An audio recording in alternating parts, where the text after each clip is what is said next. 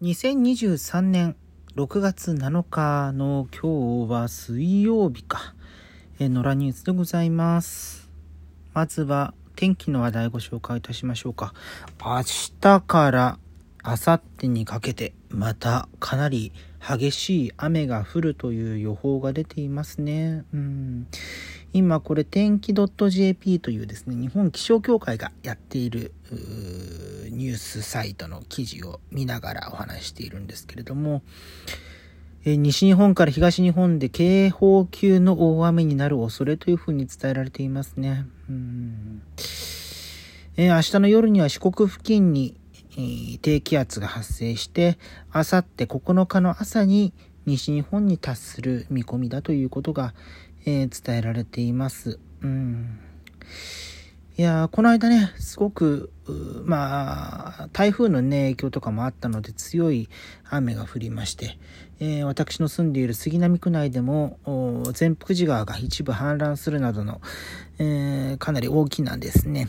まあ、ここ数年で言うと、ここまで大規模な、えー、大雨、洪水ということはこの辺りではなかったなという印象があります。ですので、えー、まあ、もしものことをですね、考えて、なるべく早く、まあ、避難所の確認ですとか、えー、していただくのがベストかなというふうに思ったりしますね。うんあと、あの、先日の大雨によって、まあ、多少ですね、その土地が、えー、緩んでいる可能性もあったりするので、えー、この間、もし、その、土砂崩れ等々が行、起きなかった場所だとしても、その地盤が緩んでしまったことによって、えー、土砂崩れ、崖崩れが起きやすくなっている可能性というのはありますので、えー、そのあたりも合わせてご注意いただくような形がベストかなというふうに思っています。はい。えー、これもまたですね、何かしらあの続報ありましたら明日、明後日以降のところでご紹介することがあるかもしれません。えー、続いての話題、政治関連の話題ご紹介いたしましょうか。えー、マイナンバー制度に関連してですね、公金受取口座。これ例えば給付金なんかが出ることになった時に自動で振り込まれるような口座を一つ、今のところ一つは、えー、紐付けるという形になっているんですけれども、この登録制度について今日ですね、河野太郎デジタル担当大臣が記者会見を行いました。え、ちょっと前からですね、家族の口座をこの公金受取に、本人のではなくて家族の口座を紐付けている例があると。で、2月くらいからね、そうした状況を把握していたなんてことが書かれていたりしましたけれども、まあ、本来はね、あの本人の口座に本人のマイナンバーを紐付けるということが、えー、まあ、制度上のことなんですけれども、あれですよね、あの、子供がもらったお年玉を親がみたいなことがあったりとか、逆もありますよね。あの、私も、あの、母親が先日マイナンバーカード作って、えマイナポイントの申請してくれっていうふうに言われて、あの、まだちょっとやってないんですけれども それの時に、あの、本人の名義のものに紐付けるのではなくて、え自分名義のものにしてしまう。まあ、企業で言ったら着服になってしまうんでしょうか。なんかそういうようなことになら、なる場合っていうのもゼロではなくてですね、えー、まあ、やっぱり分かってる人のところに、うん、紐付けるというようなことが、えー、あることはあるんだろうなというのは、ま、制度上はわかるんですけれども、ただまあ本来の使い方ではないと。で、それについて今日河野大臣が記者会見を開きまして、えー、そこで出たこととしては、えー、家族の口座を紐付けている例が少なくとも約13万件確認できた。はあ、そうですか。家族口座以外に公金受取口座が別の人のマイナンバーに登録されているケースが748件あった。はあ、これはどういう形なのかってちょっとよくわからないですけれども、まあ、少なくとも13万件っていうのはかなりに、うん、大きいなという気がしていますね。うん。あの、ミスではなくて意図的に、えー、そうしているっていうケースが多いんだろうなとも思いますから、これについては、やはりその、まあ、あの、そもそも家族の口座を紐付けてはならないっていうことがどこまで周知されていたのかっていうのもあるんですよね。うん。言われてないし、まあ、あのね、うん、やっぱりその家計を持っている人。だから給付金関係、えー、おととしでしたっけ？さっきおととしなのかもう3年前になるんですかね。え、10万円の給付金ありましたけれども、あの時も世帯ごととかになっていたり、個人のところに一人一人にお金が振り込まれるという形ではない、えー、給付金の場合だと、やはりその世帯主のところにお金が集中すると、えー、いうことから、例えば一家だったらその大黒柱であるところの、うんまあお、お父さんなりお母さんなり、ね、そういう方にの口座に紐付けているという例が、えー、珍しくないんだろうなというのは思ったりしますし、ここは本当に、その、えー、マイナンバーに紐付ける利用者側、まあ、イコール国民ですけども、マイナンバー制度については。国民の非を問うということももちろんあるんですが、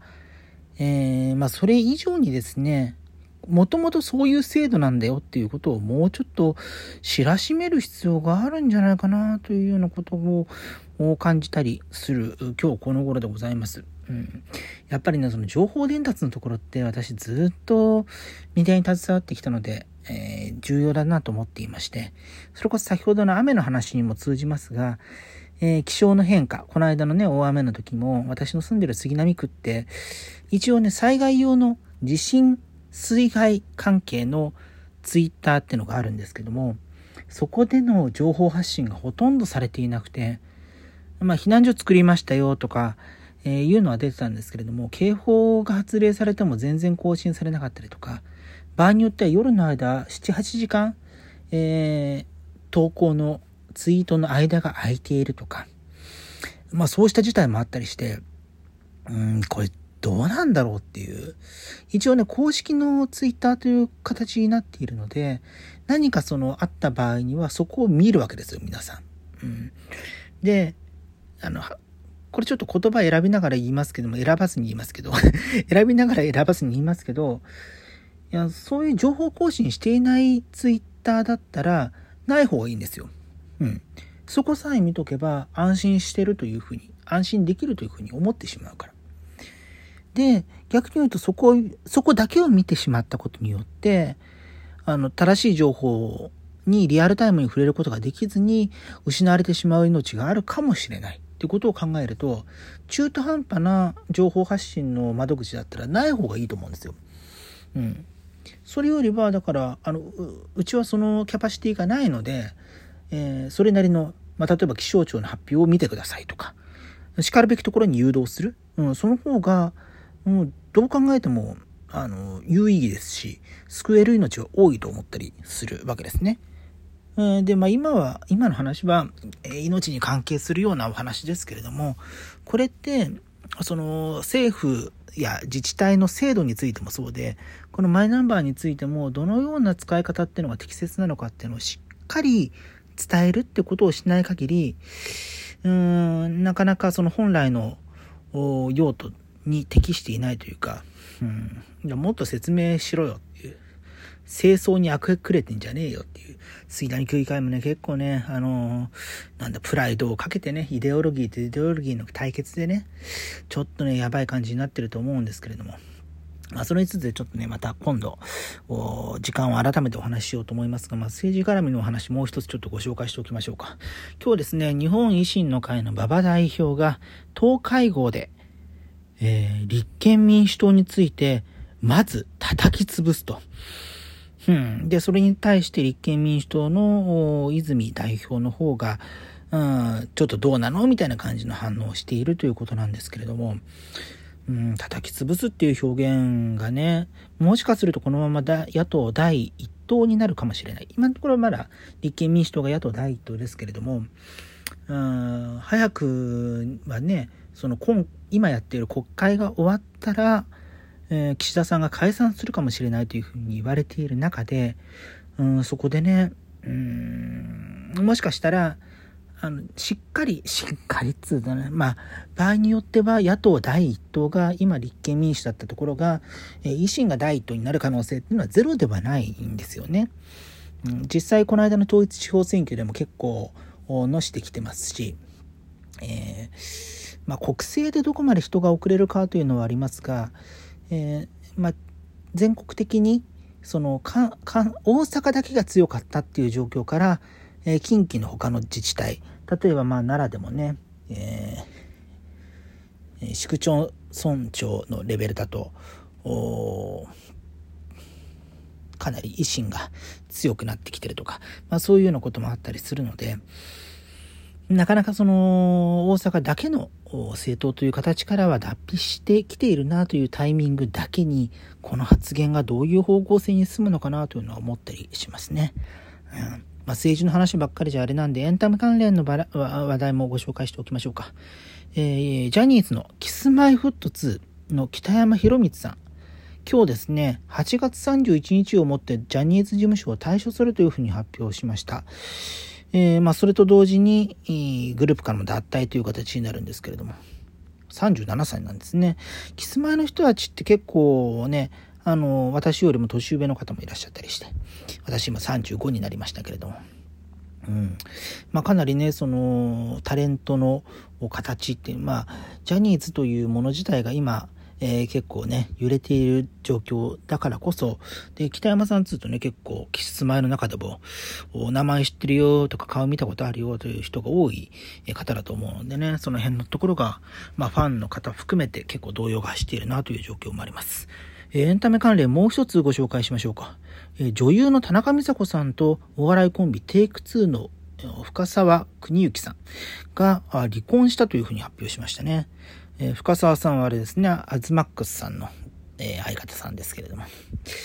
ね、田中美佐子さん、あの、私の母親の美佐子さんと同じく島根県出身ということで、えー、親近感が湧いているんですけれども、あちょっと時間がなくなりましたね。それではまた次。